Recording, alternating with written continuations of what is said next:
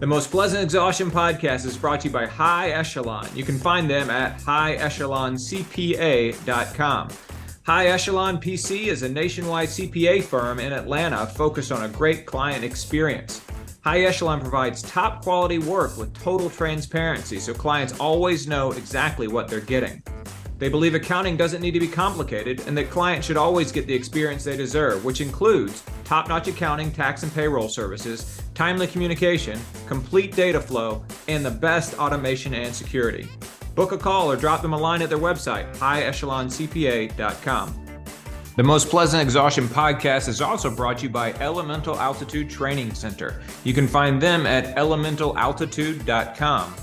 Elemental Altitude is Atlanta's best and only altitude training facility. At Elemental Altitude's state of the art indoor training center, they are capable of simulating elevation up to 24,000 feet. Training in the thinner air and lack of oxygen prompts an increase in red blood cells, meaning that more oxygen can be delivered to your working muscles on race day.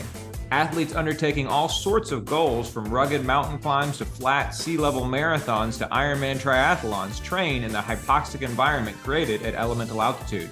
I trained there several times myself ahead of my successful race at the London Marathon in 2022. In addition, Elemental Altitude hosts a variety of physiological testing, such as sweat testing, blood lactate testing, VO2 max testing, and a variety of metabolic testing, which can tell you your resting metabolic rate and the types and amounts of fuel you're burning at different training and racing intensities. Drop them a line at info at elementalaltitude.com if you have questions or you want to set up an appointment. Again, their website is elementalaltitude.com. The Most Pleasant Exhaustion podcast is also brought to you by Blue Pineapple Travel. You can find them at bluepineappletravel.com. Blue Pineapple Travel is an agency of experienced travel advisors who help you design the perfect trip. Blue Pineapple Travel advisors are all well traveled and knowledgeable, and they will be your advocates from start to finish. They love to help people plan their travel, whether it's for a race, a family trip, a weekend getaway, or the trip of a lifetime. Their goal is to match you with the trip that you want. Relaxation or adventure, traveling solo or with a group inside the US or abroad, Blue Pineapple Travel can plan exactly the trip that you want. Find them online at bluepineappletravel.com and see some of the great places that folks who have worked with Blue Pineapple Travel go on their Instagram at Blue Pineapple Travel. Finally, the Most Pleasant Exhaustion podcast is brought to you by ITL Coaching and Performance. You can find them at itlcoaching.com.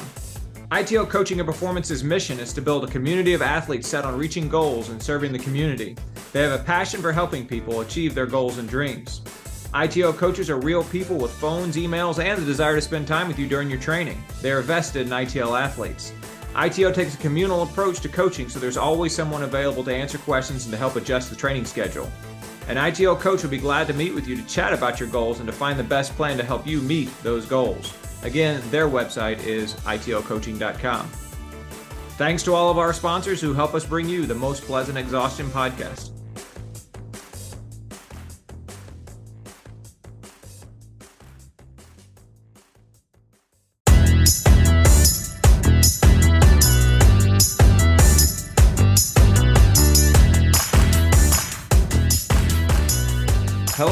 And welcome back to the Most Pleasant Exhaustion podcast brought to you by ITL Coaching and Performance, High Echelon PC, Elemental Altitude Training Center, and Blue Pineapple Travel. My name is George Darden. I'm an endurance athlete and coach here in Atlanta, Georgia. I'm a father of twin boys and I'm a college professor. And I am excited to offer up this extra to the regular Most Pleasant Exhaustion podcast. We sometimes do this when there are events that warrant um, our getting together very briefly and just talking about them and offering our analysis. And the event that precipitated this particular extra of the podcast is Sepp Kuss from Durango, Colorado, winning the Vuelta a España. Who better to discuss that with me than our old friend Justin Dugan? Justin, thanks for coming on, man. George, thanks for having me. Uh, also, thank you to Michelle and Eric uh, for having me and uh, letting me jump on here. Right on, man. Right on. So this is a very important part uh, in American cycling. We haven't had a, uh, I, I guess the word would be a, a, distinguished or recognized Grand Tour winner in quite some time, being that uh, um, our former seven-time uh, Grand Tour winner, um, all, all, of his titles were stripped. So uh, Sepp Kuss, the worker uh, extraordinaire for um, Jumbo Visma or whatever they're going to be called in the near future or still called, but Jumbo Team, the most dominant cycling team in uh, Grand Tour cycling, won the Vuelta a España. Absolutely. Amazing. They they and we should say they not only won the Vuelta a España, they also won the Tour de France. They also mm-hmm. won the Giro d'Italia this year. They became the first team ever to win all three Grand Tours in a single season, which is beyond impressive. Um, and they with, won it with, with three, three different, different riders. riders. Yeah, yeah, with yeah. three different riders. Yeah, and which is something that's going to play into our conversation here in just a minute. But uh, but Primoz Roglic uh, won the uh, the Giro d'Italia. Uh, Jonas Vingegaard won the Tour de France, and now of course America's own Sepp Kuss wins the Vuelta a España. Quick question, Justin. Uh, how psyched are you from zero to ten to see Sepp win? uh, I I would I would put it at a ten. He's he's one of the type of guys that I really really like in cycling because he isn't the typical top step of the podium. Um, he's not uh, you know he's not the GC. He's not the leader of the team. He right. is the guy that uh, rides the hardest to set the leader up. In right. you know, he he would be like uh, the assist man in uh, in hockey or in basketball. He's he's not the guy that uh, you know people are buying his you know jersey or uh, anything like that. He he's the one that you know does the dirty job. I mean, arguably they say he's probably one of the best climbers in all of cycling because he's the one on the front of the the jumbo train ripping everybody's legs off, setting either Jonas or Primoz up to win a stage and raise their arms and you know collect their uh, you know their colored jersey of choice.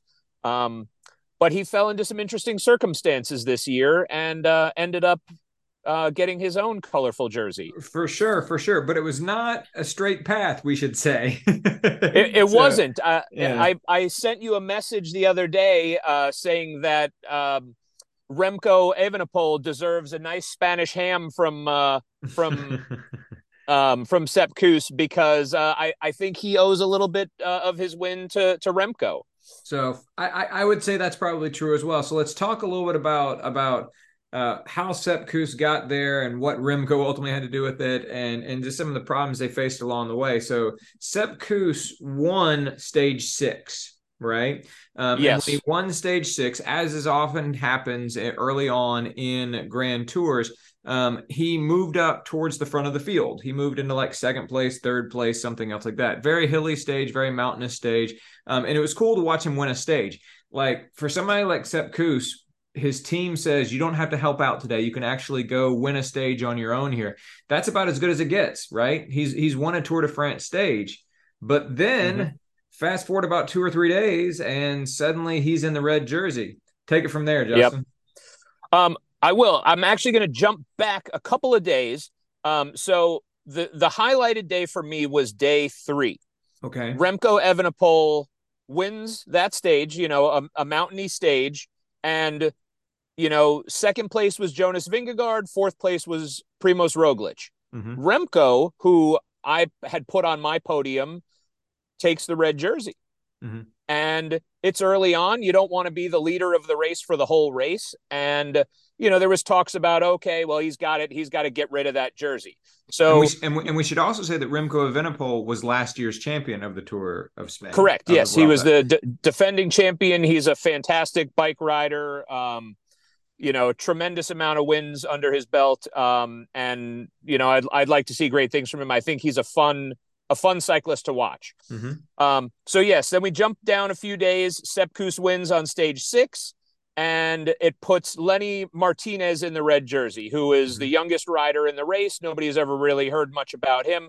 He's the perfect guy to wear the red jersey because he gets to go do all the podiums. He has to do all the interviews. All the good guys don't have much to do. But it puts Sepp Kuss in 2nd mm-hmm. which, you know, good place if you've got Primoz, who – the team was pretty much set up for Primoz Primoz Roglic to win. It was his, you know, tour throughout the season. At the end of the Tour de France, Jonas, of course, raises his hand and says, "Oh, I'd like, you know, I'd like to be on the team for uh, the Tour of Spain." And he goes, "They're going to have the most powerful team. Their objective is to win all three tours. They got, you know, they've got the dream team set up for success." Mm-hmm. if everything went according to plan.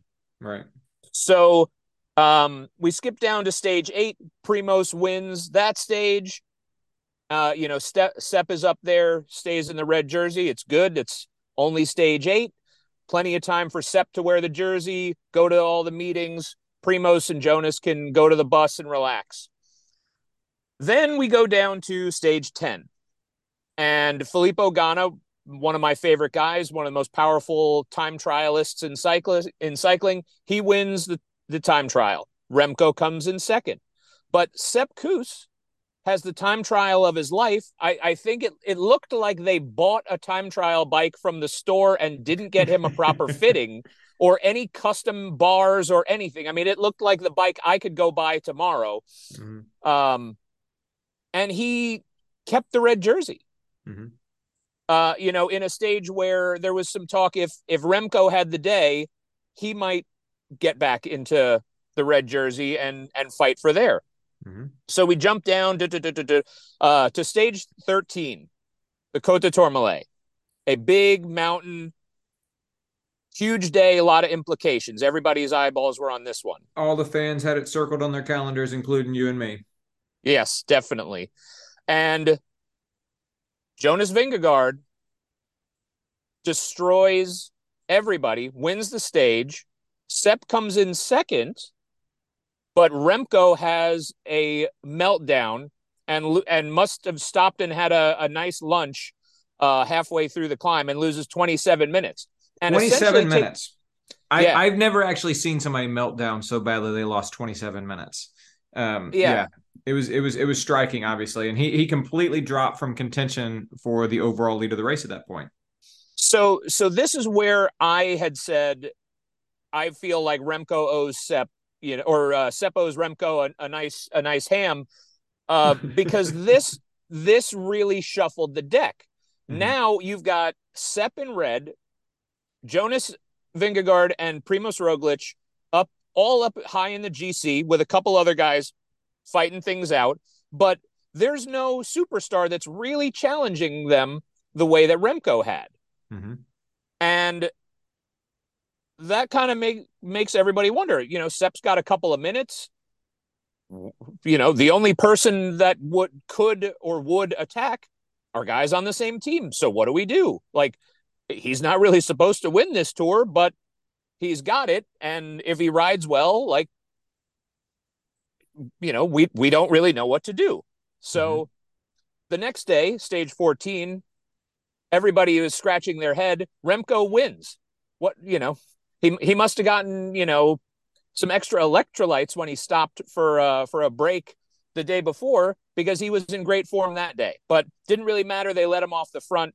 You know, and he had and, and didn't get back nearly nearly enough to to to regain contention status at all. So no, tw- 20, 27 minutes is way too much time to be able to make up. He he won that. He was impressive that day.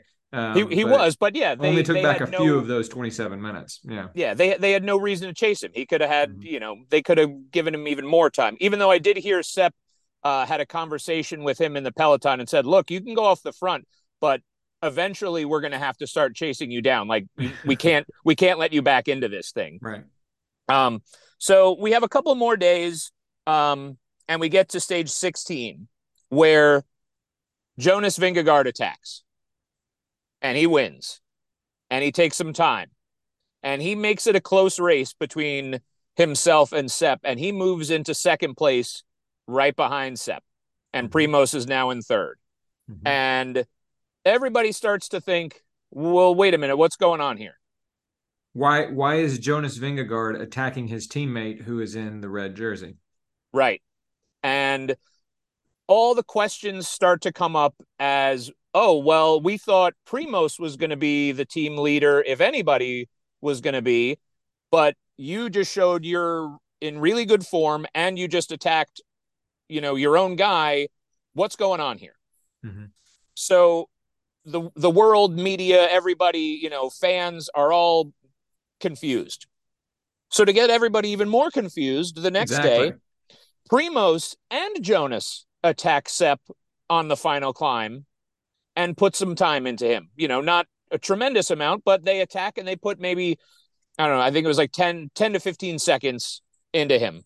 And it brings the margin to only eight seconds between Sepp and Jonas. Right. And that was the day where, you know, everybody was like, oh, this team is falling apart. This is a mess. This is terrible. Uh, this is the worst. Sepp deserves it. You know, yada, yada. Everybody, you know, on Jumbo is saying, well, should be the strongest rider on the road, you know, what have you. But all of us here in America and that are fans of Sepp and fans of American cycling are just thinking, hey, he he's great. Like you're on the same team. Don't attack the guy. Let him win. Even though right. you know that it it's not the job he went there to do, but he found himself in obviously the strange circumstance. Right. Um, right. and and not to be gifted the jersey, but I I I feel deserved is is a fair word. So, you know? so so so let me let me jump in there too and add two things. First is to say that that some momentum had built at this point. You're talking about, you know, a 21 stage race. By stage 17, people are looking toward the end of the race and they're thinking, mm-hmm. okay, who is going to win? Well, you have this super popular guy, not only in the United States, but really around the world. And he lives in Spain with his wife, who is from Spain. And so he's popular on the road there in Spain, too, right? Um, yep. uh, and so people had begun to say, well, the only two people that could possibly catch him, unless he has some sort of major Remco style meltdown here, are his teammates. And why would they do that? Why right. would they want to try and push him back off the podium into second or third when A, they're his teammates, and B, he is a superstar teammate? All six of the grand tours that have been won by Jumbo Visma over the course of the last few years had Sepp Kuss on the team the Grand Tours that Primoz has won, he had Sepp Kuss, Sepp Kuss helping him out. The Grand Tours right. that Jonas Vingegaard has won, he had Sepp Kuss helping him out. So why are Primoz Roglic and Jonas Vingegaard now turning against Sepp Kuss rather than helping him out the same way he had always helped them out? Right. And I mean, astonishingly, two of those Grand Tour wins were this year. This is Sepp's right? third Grand Tour of the year, which which is unbelievable. You to know, even finish three. Yeah. Yeah. To, to finish. I mean, most cyclists don't do two. The fact that he's, you know, finished three and won one of them is, you know, unbelievable. Right. Um, and the fact that his teammates were going after him, even though that's their job is to win and his job is to work. By the end of the race, I mean, there was the kind of finale stage, which which didn't matter um, in the GC scheme of things. There was a sprint stage. You know, there wasn't a lot of racing left. There was, you know, about one stage left that anything could happen, and that was stage twenty, uh, where again, Remco had won stage eighteen. He comes in second uh, by by a hair on twenty, you know he he had the most energy. He he ended up being an electrifying part of the race getting the polka dot jersey. Um and stage 20 finishes. Jonas gives a little bit of time back to Sepp so there's a little bit more of a margin they come across the line you know arm in arm celebrating mm-hmm. to i guess mm-hmm. really prove to the world that there's there's unity in the team uh that they appreciate and have a friendship and you know, after stage 20, it's pretty much locked in. Sepp wins the Vuelta, which was uh, a, yeah. a, a, that was a really great moment. Yeah, so it was, it was basically after stage 17 and after the outcry and after all the memes and everything else, which we'll talk about here in just a minute. um, after the t-shirts, which I know you bought one as a matter of fact. Oh yeah. Um, after all of these things, after the outcry against Jumbo Visma and their team and against Jonas Vingegaard and Primoz Roglic themselves, um, individually. Um, after stage 17, they announced before stage 18, okay, Sepp Kuss is our designated leader. We're going to protect his red jersey. We're going to help him win this race. Stage 18, they do that. Stage 19, stage 20, they do that. Then, of course, stage 21, they do. And so he ends up taking the win. Ultimately, Jumbo Visma, fittingly, not only did they win all three Grand Tours, but then they they do the last Grand Tour with all three podium positions. Um, and yeah. so Sepp Kuss wins. Jonas Vingegaard, it was second at 17 seconds behind him. Uh, and then Primoz Roglic was third at one minute and eight seconds behind Sepp Kuss. Um, so let, us talk a little bit about kind of what happened here. Um, you know, Sepp Kuss, he's only the fourth American, like we just said, to to ever win a Grand Tour. The last one was Chris Horner, who also won the Vuelta back in 2013. The others were in the 80s. Andy Hampsten winning the Giro, and Greg LeMond, of course, winning the uh, the Tour de France a couple of times. Um, mm-hmm. But but um, first of all, like, why did this happen? You suppose why why why didn't Jonas and Primoz sort of fall into the role of being helpers and support the person that had always supported them. What do you think, Justin? Well, I mean, those two guys are, you know, they are winners. I mean, Primoz has won the Vuelta several times. Jonas mm-hmm. has won uh, the Tour de France, you know, the biggest bike race in the world twice. twice. Mm-hmm. Um, and when you're a GC, when you are a team leader of the biggest team, you've got, you know, you've got to walk that walk. You've got to, you know, be a little bit colder. You've got to be a ruthless killer in order to do that. And you know, you look at people who have have been GCs before. You know, Chris Froome, he, you know, wasn't the nice guy in the peloton. You look at um, you know, like a Contador or Lance or you know, any of these guys, they were not the nice guy. They weren't the workhorse of the team. They were the guy that, you know, their team did their work. They went to the front. They won. Mm-hmm. And I think when that's your job, you expect that. You mm-hmm. expect mm-hmm. when you go into a bike race, you to wait, wait, wait, wait, wait. When it's time, you go. Mm-hmm. And with Sepp ending up in the red jersey, I'm sure everybody at the time looked at it. This is perfect he's got the jersey. Our team has the jersey. Our guys are still ready when it's time to go win. And, you know, let him do a little, you know, even more work by having to go to a press conference and, you know, doping control while our guys can sit back and just prepare for their stages. Um, I feel that Primoz kind of got the short end of the stick because throughout the year, his plan was race the Giro, then race the Vuelta. And he was going to be the team leader for this for this race. You know, Jonas coming aboard was kind of a slap in his face going, you know, well, we want to make sure we win all three grand tours. So we're just going to put the guy who just won the biggest race ever on the team. Uh, yeah, yeah, he'll help you, sure. Um, but if for some reason you have a problem and crash, which Primoz has you know, done plenty of times and not finished the race, at least they have a second option in Jonas. Mm-hmm. Se- Sepp fell on pretty lucky circumstances, and being as strong of a rider as he is, you know, he gets the jersey. He he keeps the jersey when people thought he was going to lose it, and I think management of the team finally had to sit those guys down and say, "Hey, fall in line. Sepp's going to win." And mm-hmm. uh, I think whether they like it or not, that's I think it's a great outcome to have three different riders win. I agree. I three cool. three races, have the other two guys on the podium. I mean, it's unbelievable. Like you know, this story is going to be talked about in cycling for forever. I mean, this yeah. is one of the most amazing, you know, finales to a race ever. Yeah, I agree. I mean, you know, whenever people talk over the course, literally, like you say, over the course of the next 50, 60 years, um, long after you and I are done watching cycling, people are going to say, well, you remember back in 2023, Jumbo Visma, that super strong team, became the first team to win all three Grand Tours.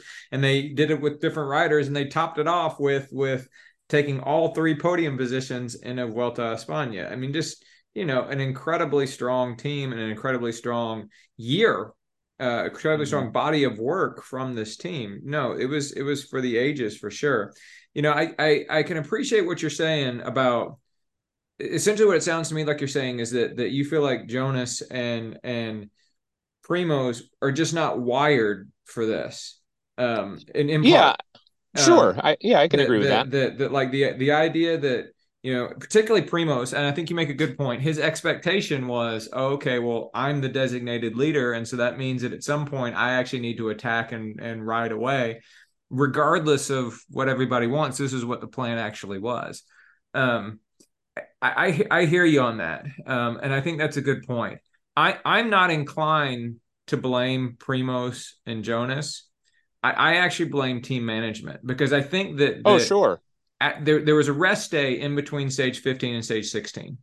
And and by the end of stage 15, by that second rest day, it's clear that barring anything really unforeseen, that that Sepp can win and that Jonas and Primoz can finish second and third.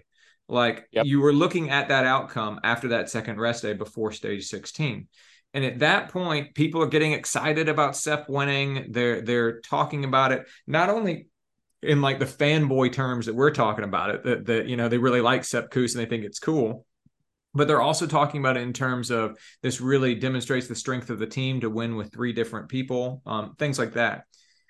That to me is when the team management should have said, "All right, look, none of us foresaw this, but this is what the outcome needs to be. And and Primoz, yeah, I realize that this is not the ideal situation for you, but but this is what needs to be. To me, the the whole well, we're going to let the road decide who the team leader is, or or that that sort of thing. The team management was going with before that. Mm-hmm. That's just kind of that's just bad leadership to me. Um, I, yeah, I agree. I mean, we saw things like that with um, Ineos yeah. when they would have four GC guys on the team and the first week they would say, "Oh, well we'll let the you know, we'll let the road decide who the leader is." Right. And uh, you know, two of them would crash out and they would all be, you know, the 40th place and it didn't yeah. really matter. But yeah. in a situation like this, like you said, so deep into the race, management should have, you know, had a had a closed door meeting with those guys and said, "Look, this is what's going to happen." And, and, that's and that's the job of management Right? right? That's the job of the of the leaders of the team is is not only to look at the way that things are unfolding, but also to, to take into account what fans are saying and what people want and what the legacy of the team looks like and things like that. That's like their job. Yeah. Primoz and Jonas, that's not their job to look at those sorts of things, particularly not when they're in the midst of a grand tour. Their job is to to, to pedal. Sure, and I I think by the end of stage seventeen, um, they saw enough media that that got them to fall in line. Yeah, I mean, it, totally. Um, because because like I said before, the two of them actually were were were personally criticized. Oh um, yeah, tremendously beyond, just just team management. So so for me, yeah, I I didn't blame the two of them quite so much, and and I'm even less inclined to after what you said about how they're not wired for it, which I think is true um, for me, it was it was it was a management issue that that somebody needed to have somebody needed to have a courageous conversation with the two of them about what needed to happen. I.e., let's let Sepp win because this is the best optics and the best historical scenario for our team.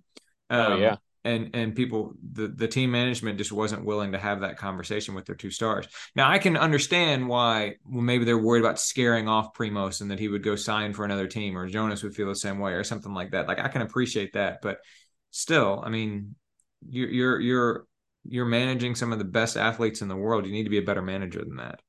Yeah, know? totally. Um um all right, so so on that note then, next question. What do you think this does to Jumbo Visma? Um, do you think that that you know Sepp is a? I mean, by all accounts, he's a nice guy, right? Mm-hmm. Um, and and certainly he has just sacrificed himself, as I just said before, so many times for the sake of his teammates to ensure that the team is able to win.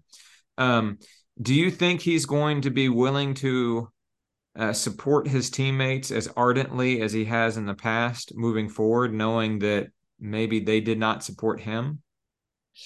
Uh, I I think that he may carry some of that. That's a it's a great question, and he he's even said, "I'm I'm looking forward to going back to my job." Like right. he he doesn't want to be a GC. He can win one day races. He can win.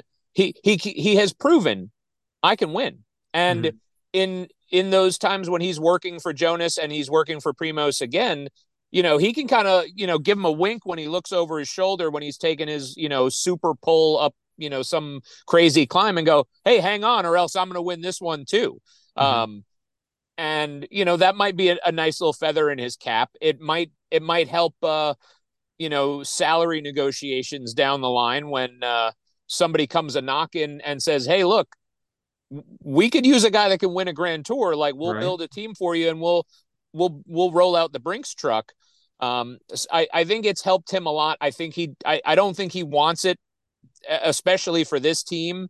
Um, he just wants to to ride legs, you know, ride the legs off of uh, their competitors and set his guys up. I think, you know, I think his job as a workhorse is what he really likes and uh, what's best. I, I, I agree with you mostly. I agree with you like 99%. um, because I think you're right. And and you've done bike races and I've done bike races too. Obviously, we haven't done grand tours, but but I can tell you that I actually drew much more satisfaction from supporting one of my teammates and friends to do well in a race than I did from actually doing well in a race myself. Like, oh, sure. Th- there's something very gratifying about playing a supporting role and just like putting the hurt on everybody else on the team so that the or everybody else in the race so that your teammate can win. That's very gratifying. Um, and and that that seems to be something that he likes. That seems to be something he enjoys.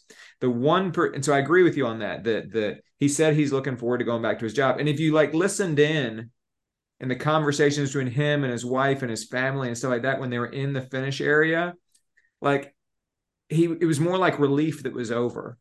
Yeah. You know what I mean? He, he was like, oh, finally done. Right. I, I think the pressure is not something that he particularly enjoyed, even though I, I, think he's obviously very proud that that, that he won the, the Tour of Spain.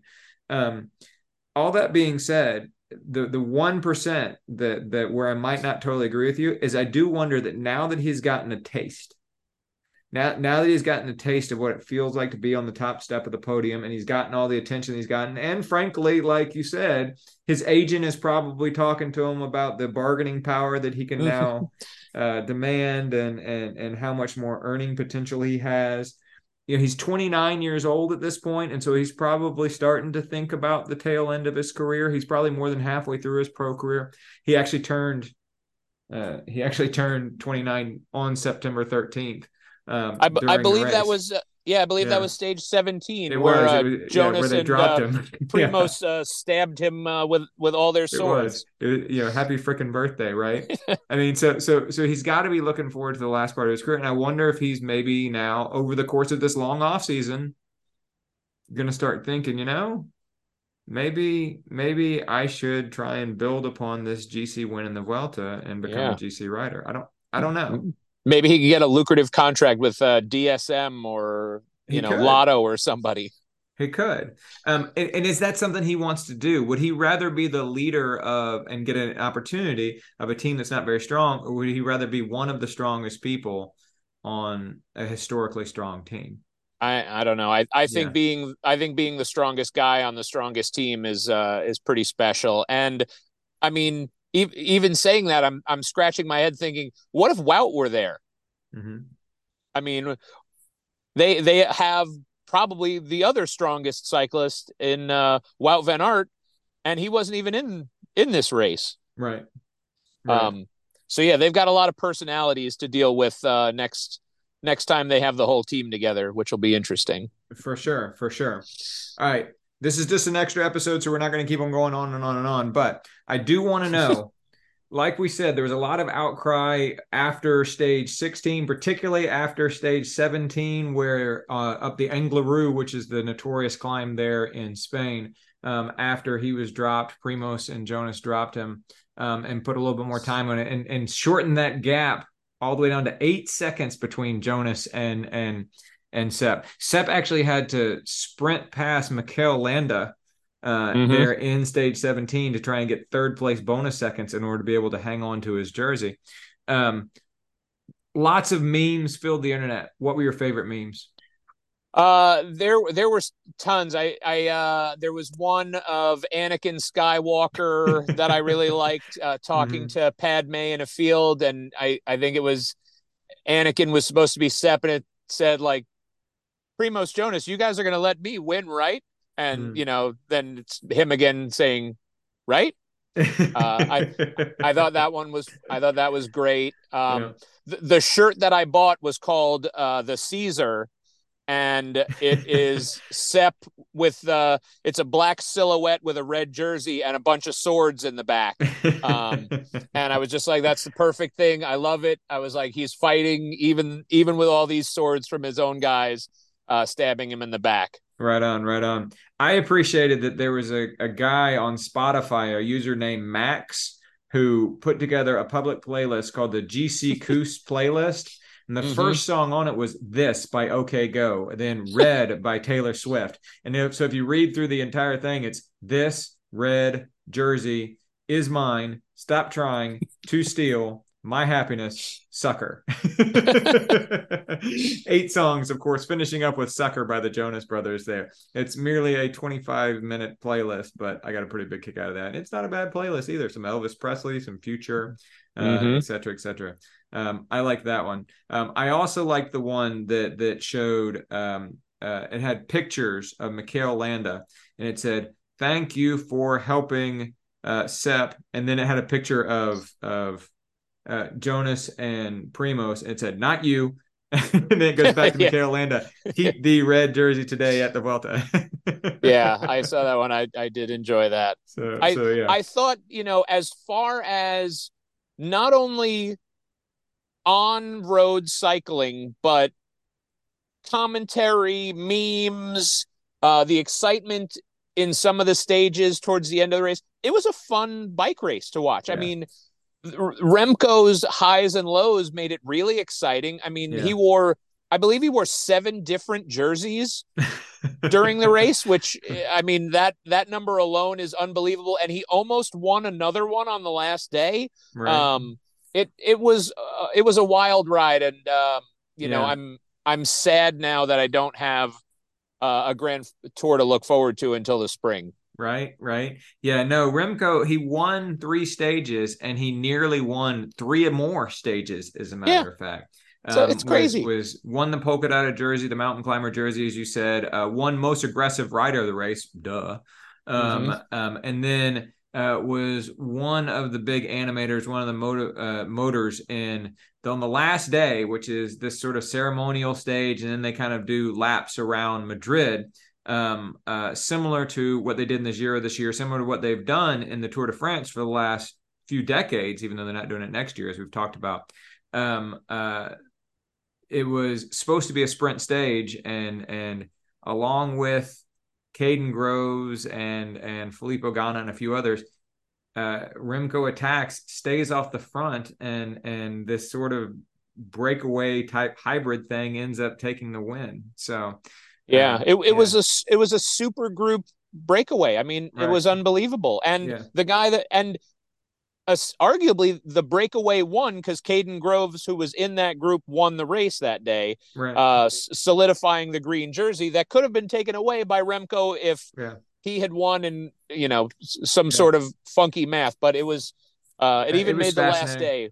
Yeah, it made it the last day great. It really was. I mean, the, like um, just when you think it's going to be like a ceremonial follow the script stage, it's not. yeah, a, a, bunch of so, superstar yeah. engines go off the front. I tell you, my friend, and, and this will be the last word. All three Grand Tours this year were brilliant. Um, you know, mm-hmm. Jumbo Visma won all three, and that was amazing and historic. But none of them were a straight path, and all of them were fascinating. Um, all of them had great stories, and and all of them were, were super fun to watch. So, uh, I'm looking forward to next year. And like you said, yeah, it's uh, how soon till May? How soon till the Giro? exactly. right on, right on. Justin, thanks again for joining us, man. I appreciate you uh, being with me here on this extra podcast. George, it's been a pleasure. Thank you. Thanks, buddy.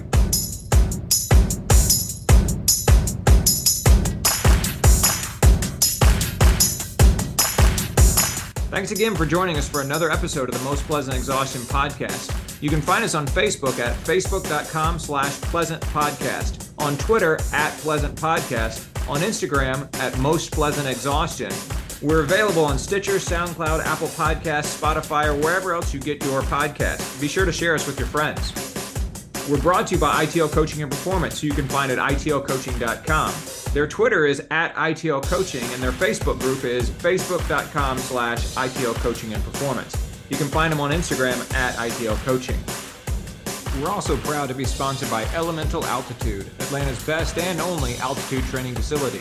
You can find them at elementalaltitude.com, on Instagram at elementalaltitude, or on Facebook at facebook.com slash elementalaltitude. Blue Pineapple Travel can be found at bluepineappletravel.com, on Facebook at facebook.com slash bluepineappletravel, or on Instagram at bluepineappletravel. And finally, High Echelon. You can find High Echelon at highecheloncpa.com.